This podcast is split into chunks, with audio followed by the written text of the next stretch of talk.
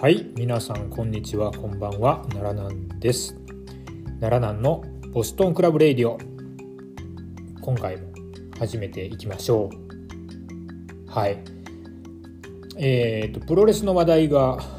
あんまりなくてですね、うん、前回もあの本当にオチもないなんかね原稿もなくて話しちゃったような昔の密航話ね。あの埼玉スーパーアリーナにあのメタルのフェスを行った2014年の話、ね、それがあの前回の放送だったんですけどあの なんかね皆さんプロレスがなくてコンテンツに飢えてるのか。なんか予想外に聞いていただいてていやありがとうございます。あの大した内容じゃないのにね。っていう感じで。ようやくあの新日もノアもシリーズがあの始まろうとしておりますので、えー、とこれ撮ってるのが2月の9日です。はい、ですので今日もノアがあるのかな？うん、っていう感じ今日は、えーと、ノアは塩崎田中将人があるのか。はいあのそれまたあのアベマで見れるみたいで楽しみに見ていこうかなって思います。で、えっと、つい先日ですけど私ですね誕生日を迎えましてですねはいあの誕生日を迎えたっていうことで誕生日になんか欲しいものないのってまあいつもね奥さん聞かれるわけなんですよね毎年ね。でえっとちょっと気になってたものがですねあの低温調理器っていうあのジャンルの家電です。調理家電ね。でえっとお肉を美味しく食べたいけどやっぱり焼いちゃうとかああいうふうに高温で処理するとね硬くなったりタンパク質肉のタンパク質があの変性しちゃって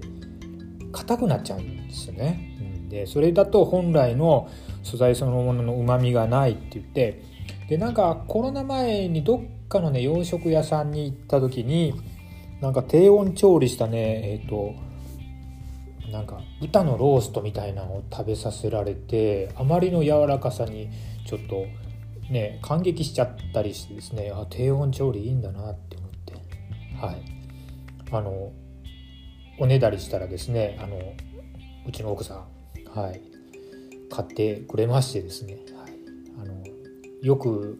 あのネットとかでも出てるねボニークってやつをあの、はい、奮発してくださいました、はい、でねほぼ毎日それ以来使ってて、うん、やっぱり安定がね鶏胸で蒸し鶏とかサラダチキンやるんですけどねまあ1時間ぐらいでねできんですけどこれがやばいの。もう柔らかくてうまいのよ。ね今までのあのねなんか食った自分のやつとかでなんかネットで見てお湯を沸かしてとか言ってやるやつとかあとコンビニで買ったあのこのメーカーのサラダチキンがうまいから食えって言って食ったの。どれも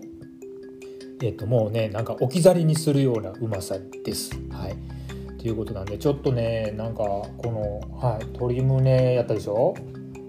であの豚の豚肩ロースね。あの業務スーパーで安いの買ってきてチャーシューやったんですよね。めっちゃうまくてですね。もうあの子供と奪い合いみたいな感じですね。はい。でちょっと魚のレシピもあるみたいでちょっとね今度はねサバの味噌煮をちょっといい感じでやってみようかなって思ったりしてですね。うん。まあ、あの業務形態がねちょっと午前仕事して夕方までちょっと間が空く間に何かしようかなっていう時にちょっといいなって思ったりしてあの調理器具の一種としてね使っておりますよ。うん、あのいや鶏胸やばいです本当に美味しい。あの普通鶏胸って子供そんな食ってくれないんですけどね子供がこっちに食わしてくれないぐらい取っていきます。はい、ということであのいい買い物だったなって思ってます。はい、ということで今回も始めていきましょう。はいこの番組奈良南のボストンクラブレディオボスクラは奈良県に住む私奈良南やその家族がプロレスやお料理の好きなことをぼちぼちのテンションでお話しする自称ベビーフェイス系プロレスポッドキャストです。ということで今回もお願いします。今回はちょっとねあの歴史を紐解く回になります。はい。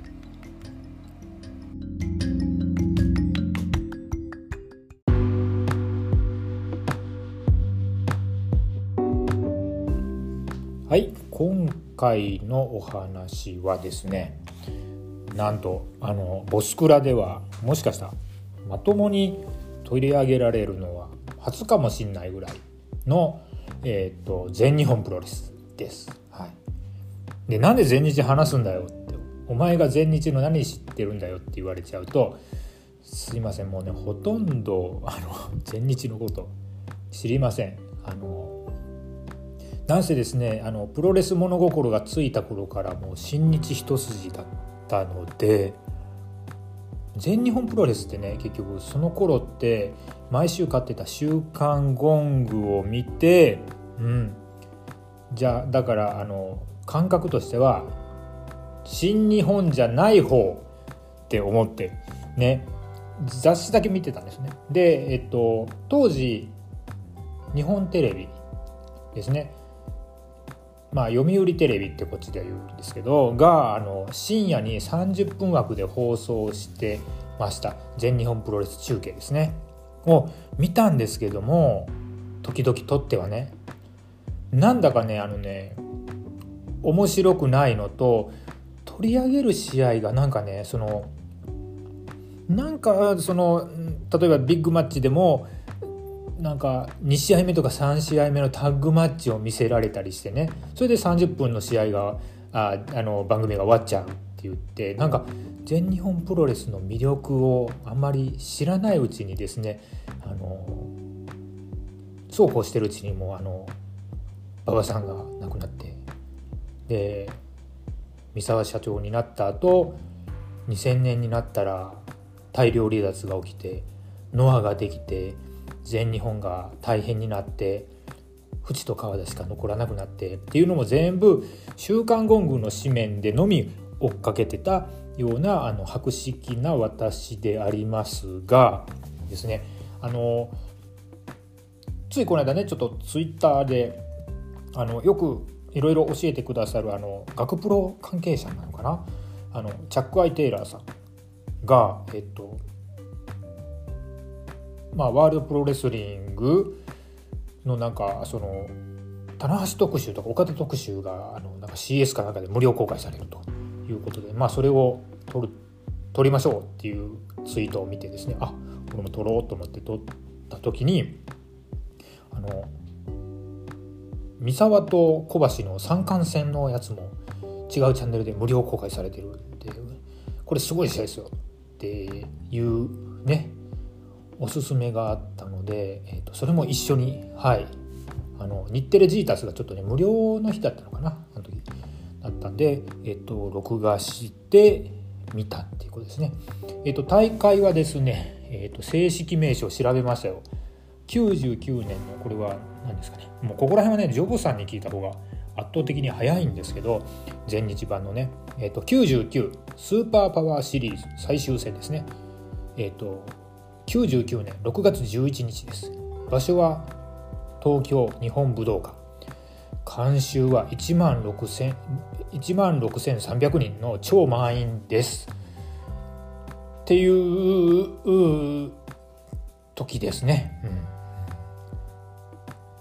うん、でえっとこの時期この99年っていう時期はえっと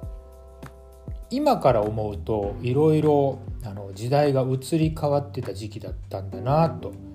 いうことですね。えっ、ー、と99年といえばですねえっ、と馬場さんが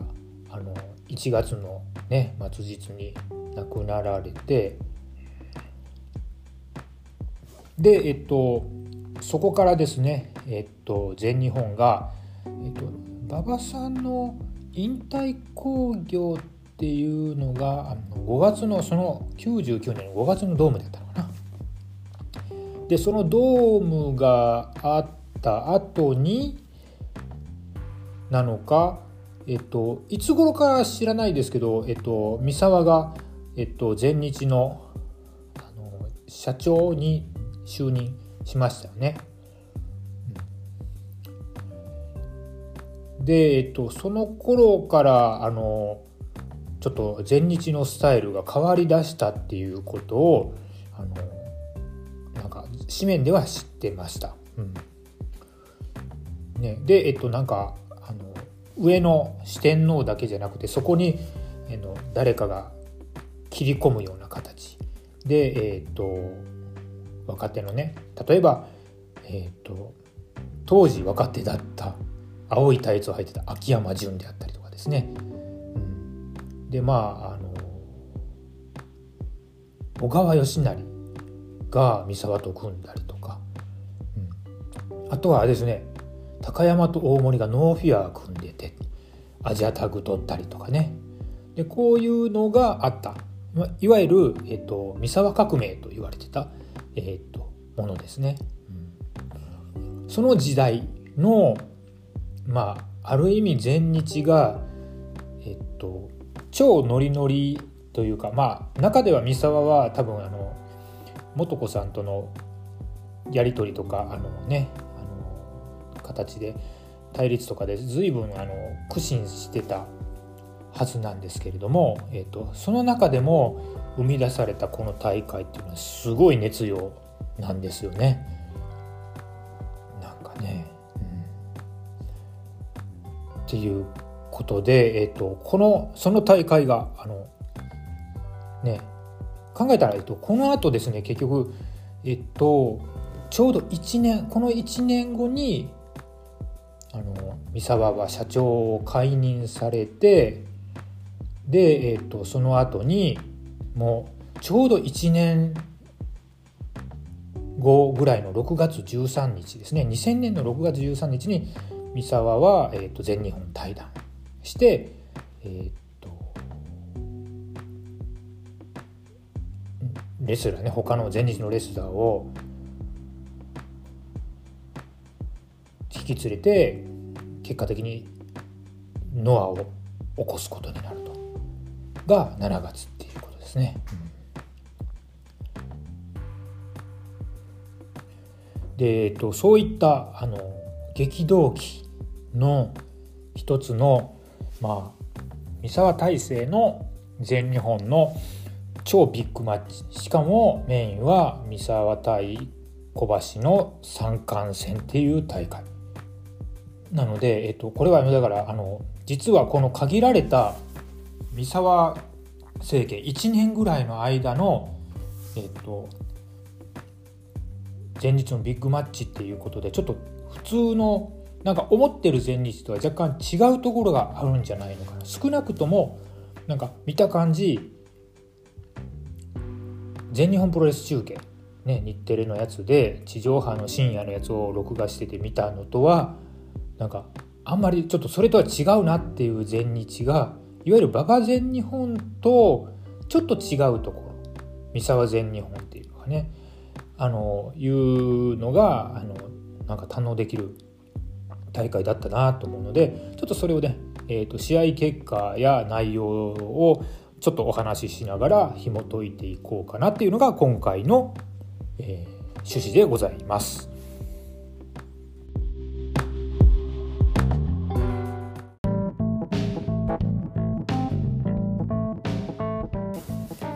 ということで今目線から見た99年6月11日全日本プロレス日本武道館大会の、えー、ねまあインプレッションみたいなお話ししていきましょう。この日ねなんかえーと、中継はね第2試合からだったんですけど実は第1試合がからあったみたいですね。で第1試合が泉田潤井上正雄対朝子森島っていう まあ懐かしいですね。ね泉田潤とか朝子は今何してるのかなってね。でこの試合はね、えーと、井上正雄がミリオンダラーバスターで森島から取ってるってね、まあ、それもなんかあの時代、えー、森島って後にねなんか GHC 巻いたりしてるんでああ時代を感じるなというところではあります。はい、で第2試合からあの中継が見れましたね。でこれねあれですよ。あの時代ね。当時ちょっとバーチャファイターがね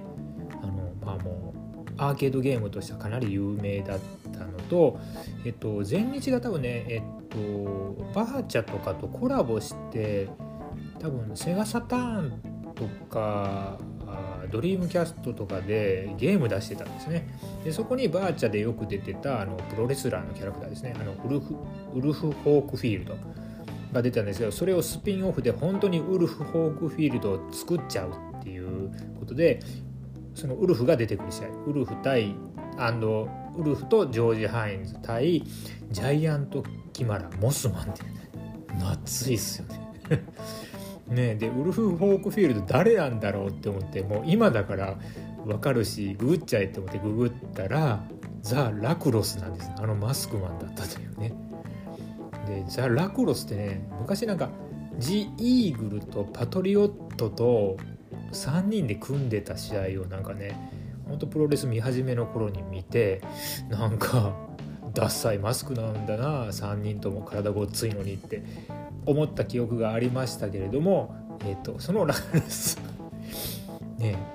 あの時全てにおいてなんか前日はなんかダサく見えたんですよね。なんでだろうな。で相棒のジョージ・ハインズって誰だろうって思ったらそのジ・イーグルだったっていうね ググって分かりました。はい。2人ともでっかいですよね。ね。ですごくね跳躍力がいいというかねジャンピングする力例えばあのそのウルフもねまあラクロスですけどラクロスもあのトップロープにジャンプ一発で飛び乗っちゃうとかねすげえなって今で言うと何でしょうねすごい機動力のいいランスアーチャーみたいな感じじゃないですかね、うん、今ならすごいブレイクしてる。あとはあれですね懐かしかったですねジャイアントキマラね。ねなんかオカルトチックなのになんだかお茶目な感じでなんかブッチャーの後釜みたいな感じだったと思うんですけど今やもうあれですねああいうレスラーいなくなりましたね、うん、若干なんかあのどうでしょうかね。えっ、ー、とそういった楽しいところを持ってるレスラーっていうのはいるんですけどなんかああいうねぽっちゃり系でっていうのがいなくなっちゃいましたね。あと太陽ケアですよ。まあこの時はまだあのモスマンだったんですけど今何してるんだろうなとね。はい。なんか思いながら、まあ、これはあのジョージ・ハインズがハインズドライバーっていうなんか道のくドライバーみたいなのであのモスマンから勝ちました、まあ、モスマンもまだこの時はあのヤングボーイみたいな感じでしたね。あの全日本プロレスの伝統技といえばあれじゃないかな。ネックブリーカードロップじゃないですか。ランニングネックブリーカードロップあれ相打ちしてるような感じもしてどっちがやられてるかわからないなっていうのもなんか懐かしかったですね。あとレフェリーさん今のノアの人っすよねこれね。多分あれですねノアに移ったんだなとかね。はいそんな感じがしました。はい。で次第3試合はですねえー、っともうこれも前日の名物だったんでしょうね。あのねファミリー軍団対悪役紹介ですよ。はい。ラッシャー木村桃田光代本田多門対淵正信永元遥菊池剛っていうね。いや菊池だよ懐かしい。なあ菊池って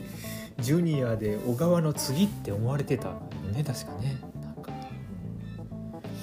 でねえっとねまあまあコミカル試合だと思うんですけど永元遥と桃田光の張り手ね胸の張り手ね今ならすごい評価高いと思います。なんか音がすごいのねとりあえず。鳴らしてる感じがあって。うん。ねあのそれがなんか意外な発見だったなと。まあコミカル試合なんですけど。あと桃田光代はね意外に俊敏でですねおおおって思わされるような動きをたまにするのがあの新鮮でした。はい。ね、当時だったらなんかなんかおっさんらがやっておもんねえなって思ってたけど今ちょっと見た目変わったかな、うん、なんか永元はるかの唾を受けるあの観客が広げる新聞紙とかあの傘とかもうなんかあこんなんあったなって思いましたね。うん、であの打撃の手拍子ってどうもねこの頃からあったみたいで、うん、あの今皆さんが何でとことあるごとに議論に持ち込むやつですけど、はい、これあのこの頃からあったみたいですよ。どうもね。中継では聞こえました。はい。でだんだん試合が濃くなってきます。あの第4試合とかねすごいですよ。メンツを聞いてください、はい、小川義成で柿原カッキーですね。柿原健健人ですか？正人ですか？となんと丸藤直道が出てくる、ね、対新崎人生志賀健太郎金金丸義信です。すごいですよね。今あのノアで見れる選手が小川と丸藤。で、えっとまあ、道のくでまだ現役でされてるだろう人生と。で皆さんご存知新日の信おじさんが、ねまあ、この頃信おじさんって言うけど信さんもみんな若いしね。うちの娘がもう一緒に見てたんですけどノブさんの若かりし頃ね赤いタンクトップ着てるんですけどなんか驚いてましたね。今よりもむしろちょっとね丸い体型かなノブさんは、うん、で当時は、えー、っと丸藤っていうのはまだね解説によるとデビュー10ヶ月だった。でコスチュームも緑ですね、なんかでもね覚えてるのが丸藤デビュー直後ぐらいで馬場の肩にジャイアント馬場の肩に飛び乗ってミサイルキックしたような記憶があるんですよね。うん、多分多分本当に馬場さんは晩年までリングに立ってたってことか。うん、ねいや相変わらず跳躍力というかもう動きが素晴らしいですねすでにね。もうねすでにもう後のあれでファンタジスタ丸藤となる片鱗を見てる感じがしていやこの動きの新人は今どの団体に見てもいないでしょう、うん、矢野だってここまでじゃないような気がするね今。はい。丸藤すげえなやっぱりって思うんですよね、うん、やっぱりプロレスってね過去を振り返ると面白いです、うん、であとね小川ですよ。小川義成。ね、今よりもねやっぱ顔が若くてねすごいねさらに突っ張ってんですけどあの試合のスタイルはね全く同じ。言っちゃうとコスチュームもほとんど一緒、ね、髪型も一緒みたいな感じですね。でも体はちょっとね上半身は今よりもちょっとボリュームがある感じでしたね、うん、で、えっと、道のからやってきた人生とマッチアップするっていうのも、まあ、ここでまた見応えがあってですね、うん、よかったですね、うん、で当時は DDT っていうの結構大技だったみたいで DDT 一発でね結構会場が大沸きしてましたね。あとは U インターから来たカッキーがキレキレでしたね。うん、あの小艇で途中金丸を KO してたりとかですね、うん、してましたしあのアンタッチャブルでしたよねこの時三沢のチームにいたんだよな。でアンタッチャブルっていうチームで、えーと、丸藤との連携とかもすごく良くてあの丸藤があのカッキーを馬飛びしたそのままの勢いでジャンピングエルボーを相手に当てるっていうのもすごいかっこいいなと思いますね。あとはね、うん、志賀健太郎志賀健太郎ねすごい肉体してるんですよね。でちょっとやっぱり背が高かったんですよね志賀健太郎ね。うん、でね筋肉のいわゆるカットっていうんですかあの浮き方がもう今でいうところのいぶし張りの浮き方しててちょっと、えー、すげえなってね思いました今どこ行ったんですかねなんか途中でヒールターンしてからちょっとはい分からなくなっちゃいましたけどね。どっかでやってらっしゃるんでしょうかね、うん、人生はこの頃多分ねはやぶさとアジアタッグを持ってたかと思って調べたらちょうどあのこの直前にあのノーフィアに取られちゃったみたいですね。で、えっとまあ、今でいうところの人生はあれですね。あの剣王の師匠にあたりますので剣王が今よく使ってる輪廻を人生あの試合中出してたりとかですねしますねでなんだかちょっとね今のノア的な試合に見えてあのとても面白かったですね。でジュニアの選手は今よりもやっぱり明らかに体が大きくてはいあのなんだろうな見応えあるんですよ。はいそれが意外でした。はい。でえー、っとですねあと試合が4つあるんですけどだんだんねメンツが濃くなってきますからね、はい、第5試合大森隆夫高山義弘対川田俊明田上明っていうねこれすごいですよね、でノーフィアがアジアタッグ持ってたこの時に、まあ、あの正規軍っていうんですね。聖なる鬼って書いてあるのかな。川田田植に挑むよっていうことでまだね川田田植の方が明らかに格上だった時代ですね、うん。まあ、四天王の一角ですし、ね、でこの頃といえば、まあ、大森は多分上に行きたいっていうでもまだまだフレッシュでエネルギッシュな感じ。で高山もまだあの U インターからこっちに変わってきて本格的な覚醒の前でえー、っとね高山ドンフライっていうあの出世時代がこのちょうど3年後なんですね。うん、ね。で高山あ大森さんはねもうアックスボンバーのポーズするだけで会場がすっごい沸きますよね。いやいやあのね。今もなんか全日本で人気だそうであのジョボさんとかがもう首ったけみたいなんですけど、はい、で、えーと、会場はもう川田コールが川田入ってくる時にねあのすごくて。で、えーと、黄色いテープがブワーッと投げられるところもなんか時代を感じるなと。でえっ、とやっぱりすごかったのがあの改めてね思った。ああのね私あのあんまり四天王プロレスって見てなかったんですね。えーと、あんまりなんでしょうね。その新日に比べてねダサいって思っちゃっててリアルタイムで四天王プロレスをあまり見てないですね。だから今回は改めて四天王プロレスを見てみようっていうてみたんですけど、まあ、川田のチョップ普通にすごいですね。あのね。驚きました。はい。でお客さんでもねまあまあいわいわゆるさっきも言いましたけど今でいう手拍子勢この試合でもやっぱりいるので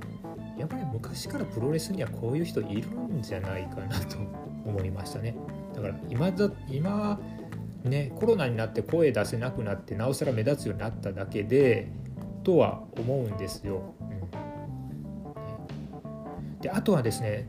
あのすごかったのが高山の存在感ですね。はい、もうあの高身長の田植えに引けを取りませんね。でもあの2リフト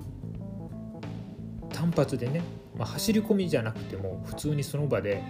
首相撲になってから2リフトするんですか。それでもう川田一発で悶絶して動けなくなる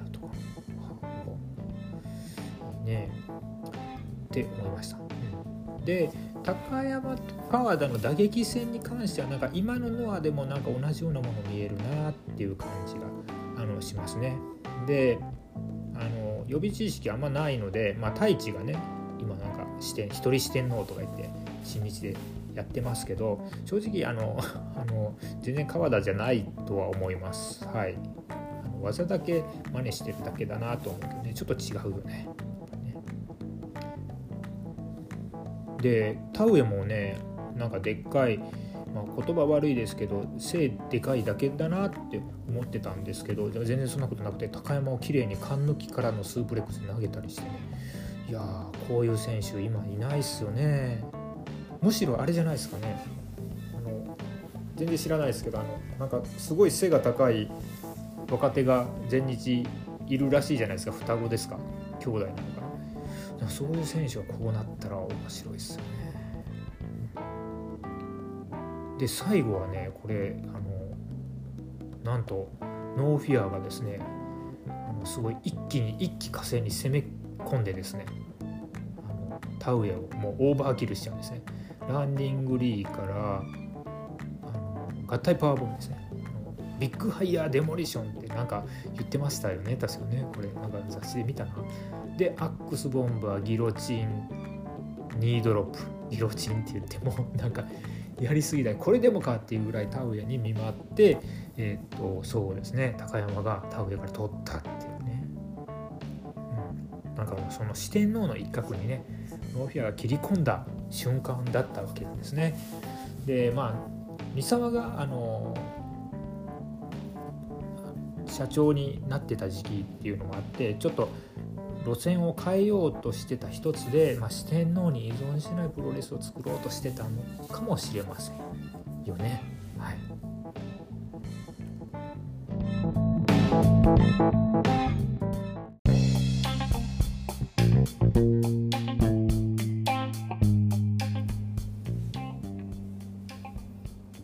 で次第6試合ですねこれはですね秋山純対ジョニーエースっていうシングルマッチですよ。ねね秋山純この時ね あの今の秋山しか知らない人があのどうかと思うんですけどもあの当時秋山って緑のねタイツなんか西村治か秋山純かっていう感じのあの青い今で言うと矢野安隆みたいな青いタイツを履いてて確かに矢野矢野とねそういうコスチュームね相動性ありますよね。で、えーと、髪の毛もふさふさでしたというね、まあ、多分あれですよね。黄色い線だいぶと飛んでたんじゃないかなとかですね。ジョニー・エースの入場曲はあれですねモトリー・クルーの「キックスタート・マイ・ハートで」ああおお時代だなって思いましたね。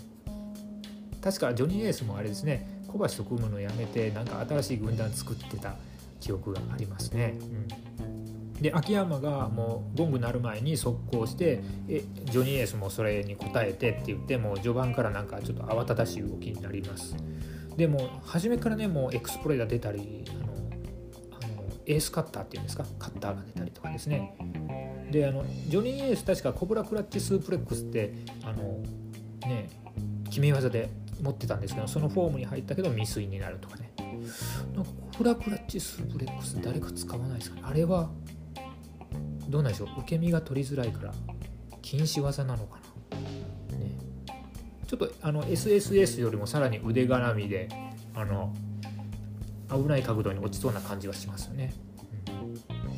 うん、でそういう風になってさあどうなると思うとなんとですねさらっと飛びつき裏間ラナでですねあの秋山が3分20秒で勝っちゃうという。ねで全日本ってやっぱりあの戦って戦ってフォール奪ってなんぼっていう、はい、戦いだったはずなんですけど特に四天王プロレスとかね。そういうのから脱却をしようとしたあれですね。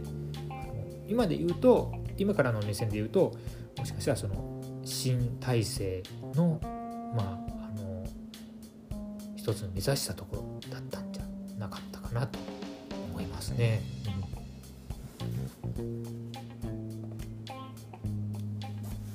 で第7試合セミファイナルですね。これもあのなんとここでベイダーが出てくると思わなかったですね。ベイダー対バート・ガンというシングルマッチですね。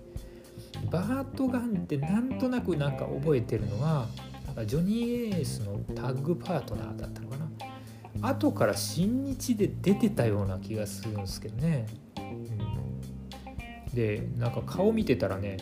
男前なんでなんかケン・シャムロックあのパンクラスにいたケン・シャムロックちょっと思い出したような気がするんですけどね。でベイダーの入場曲おレインボーの「アイ・オブ・ズ・ワールド」聴けるのかなと思ったら全然違いました。ビッグバンベイダーじゃないからあれじゃないんだな、うん、でもあのねお客さんもみんなあの手をね手のひらで親指中指をくっつけるのと薬指小指をくっつけるっていうあの V サインっていうんですか？ベイダーサイン。ついついやっちゃいますよね。あれ試合見ながら自分でちょっとね練習しちゃいましたね、はい、でベイダーは入場してあのマスクをかぶってるのを自分で脱いで試合するんですけどもあのねやっぱりベイダーの顔ねまじまじと見るとやっぱりあれですねあのゲーセンで画廊伝説で出てきたビッグベアっていうのは完全にもう髪型までベイダーオマージュですよね。ねでえっ、ー、とバートガンっていうのはどうもあれですねあの左手のボディーブローが得意技なんですかね。うん左手にグローブつけててね。そのパンチを打った途端に会場がすごいあの湧いて。で解説聞いたなんかスティーブ・ウィリアムスを沈めたことがあるっていうことでおおって。なるほど。でもバートガンもよくてベイダーをチョークスロムでねあの巨体投げ切ったりしてるんですけども、まあ、この試合で印象的なのはやっぱり何といってもですねベイダーの何でしょうね。安心感というかね。揺るがぬ山感というかやっぱり体の大きい人はいいですね、うん、ベイダーみたいな人って今いるかな、うん、ファレもちょっと違うしな。なんか時代があれですね。ああいう形体型じゃなくなってきたんですね、うん、どっちかというとアスリート的な体型になって脂肪をそぎ落として筋肉を増やしてっていう形になってきちゃってる。ね、うん、いやベイダーいいっすね、うん、あの最後投げ捨てパワーボムだったんですけど正直あの今のね今パワーボムの当世一代の使い手っていうとあのノアに上がってる藤田和之だと思うんですけど、えーと、藤田今の藤田以上の説得力だと思います。本当に投げ捨てちゃうのがね、うん、はい。でこの試合がまああの武道館のセミっていうのもまあ時代でしょうね、うん。ねもうちょっとしたら多分ねこのさっき言ってたノーフィアと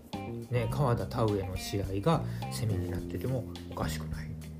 ですけどね。それだけベイダーが大物だったのとバートガンも大物だったってことですよね。はい。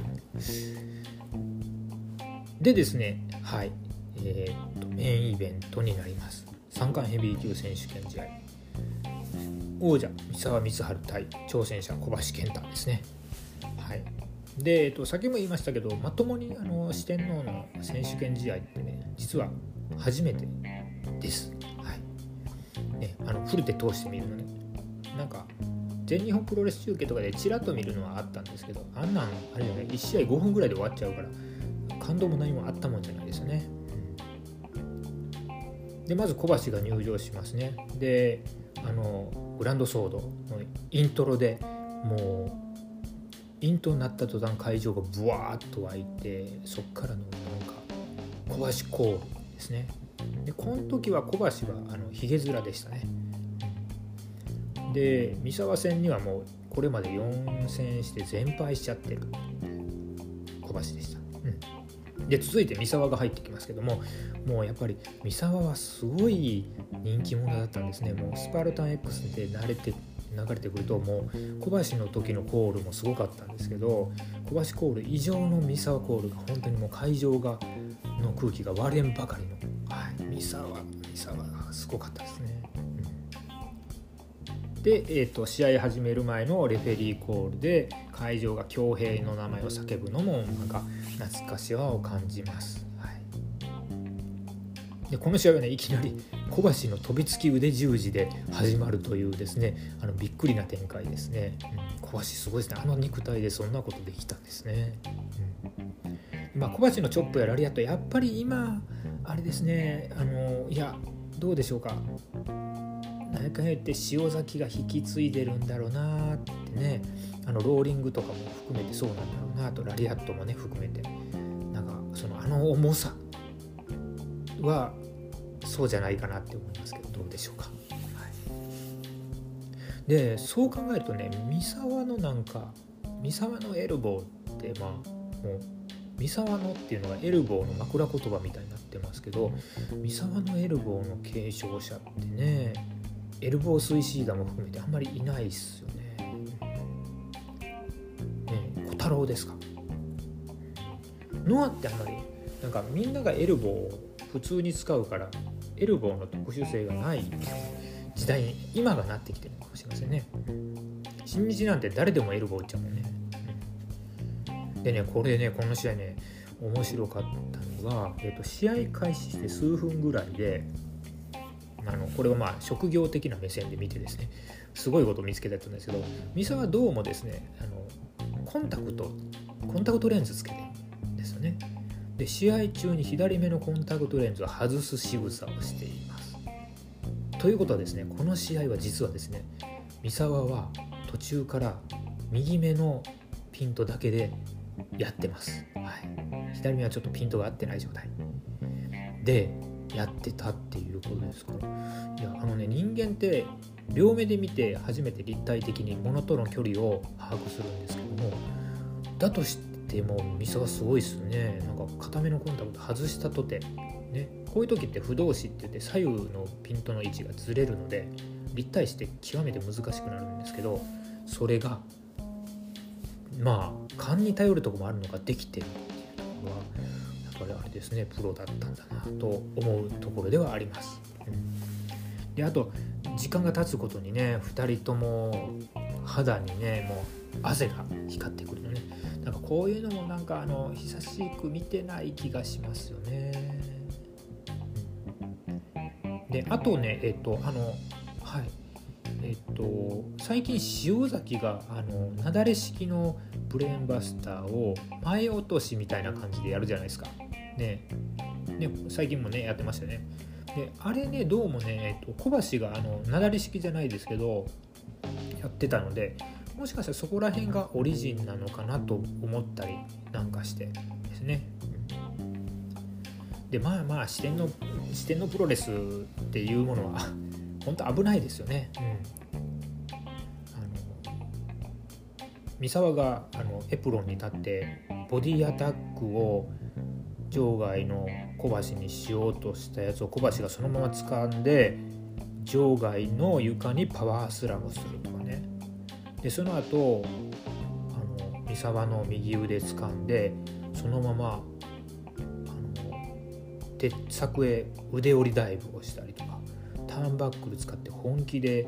本気ですよねあれ結構ね。えげつない当て方して腕折りしたりとか。こんなん怪我するよね。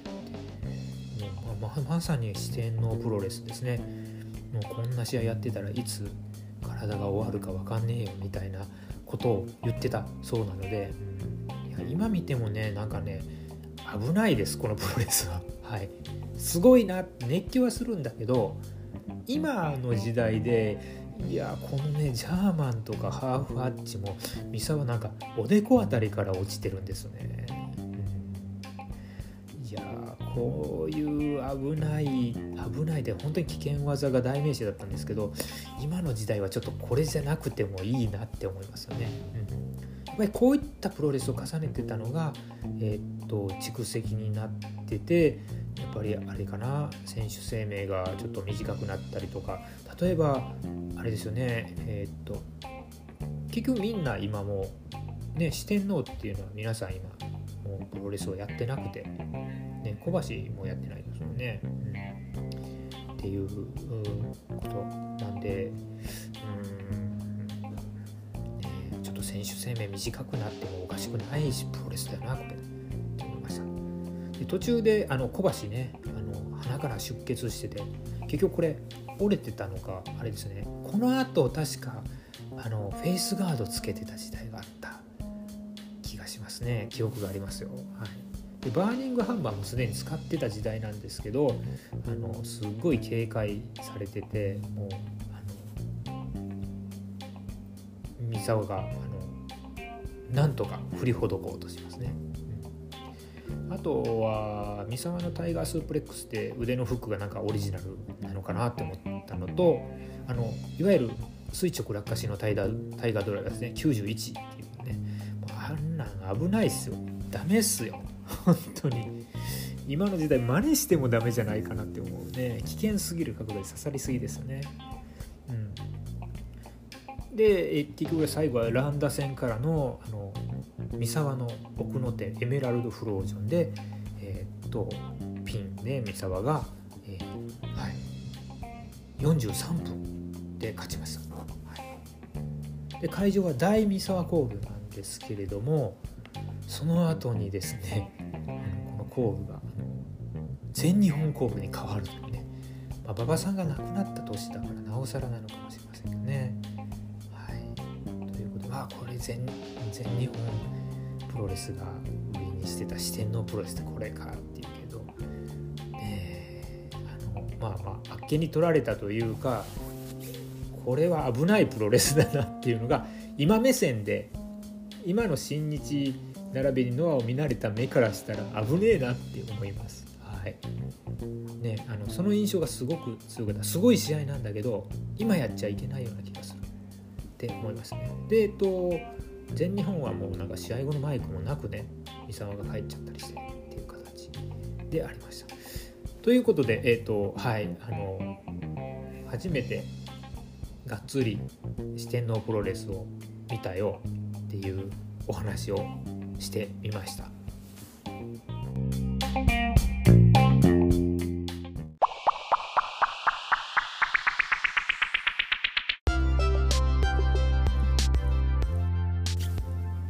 はいということでエンディングです。はい。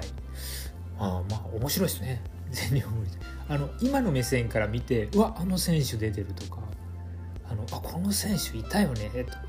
いうのだけでもちょっとあの面白かった二十数年前の試合でした。はい、であのやっぱり四天王プロレスはちょっとねあの当時としては多分ねあの見たら熱狂してたし熱狂してる人も非常に多かったんですけど今から考えるとやっぱりあれだな選手生命短くしたりとかするしうーんあのどうも晩年のね亡くなられる前の三沢とかさんとかもうだいぶと体ボロボロだったみたいだし、まあ、小橋選手もそうみたいだったみたいですしっていうことなんでやっぱりね長く続けれないっていうのはあったのかな。でなんか調べるとノアになるとさらになんか危険技が増えるようなね、えー、と傾向もあったっていうことなんでまあ今となってはもうちょっとそこまではできないだろうしやっちゃいけないと思うし、うんねまあ、時代のあだ花なんか全日本は試合内容で売りにして話題性で先行する新日になんとか対抗しようとしてたみたいですね。うん、まあ現在進行形でちょっとねこんな危険なプロレスはね見たくないなって逆に思っちゃってまあ軽く引いてますすごいんだけどプロレスの歴史なんだけど否定もしないしいあの盛り上がるんだけど今これをやられるとっていうことでちょっとねだからうんどうだろうなノアもあのガチでやるじゃないですか。まあプロだからっていうところあるけどもあのそのいや素人目線から見てどうでしょうね。あの安全のマージンは常に残しといてほしいなって思ったりします。はい。ね、ちょっとそういうことを思いながらあの見ていましたね。で、えっと、なかなかなんかレッスルユニバースに入ってもノアの昔とか見れないんで、ね、でこのね日テレジータスはちょっと昔のなんかノアの試合とかも見せてくれるみたいなんで、うん、ちょっとどうかなと思って久しぶりにスカパー久しぶりにちょっとねチャンネル契約しちゃいましたねえっとジータスと何個かセットでいけるんですよね。あのてあの決まった料金で。なんでジータスと,、えっとガオラもついでにねいろいろ見れるみたいなのに入って。であとはあのテレ朝チャンネル2ね CS の。で今度旗揚げもこれで見れるなって思ったんでまあちょっといろいろねあの以前の試合と過去のアーカイブとかも見ていってなんか自分の知らないプロレスを見ていきたいな。特にノア。ノアの映像は昔のノアの映像は見たことほとんどないんでいやこれを機にちょっと見ていこうかなって思っています。ということで今回はここまでです、えー、ご意見ごご感想は「ハッシュタグボスクラで」えー、つぶやいていただければと思います。なんか間違ったこと言ってたら教えてくださいね。はい。ということで、えー、今回はここまでです。今日今からね、えーと、ノアの3連戦の最後があるんでねちょっと見ようと思います塩崎今日は剣王戦ですよ、まあ、塩崎4連敗から出るっていう形なんかもしれないですよね、うん、ということで、えーと今日もプロレス楽しんでいこうと思いますそれではまた次回お会いしましょう。ごきげんよう。さようなら。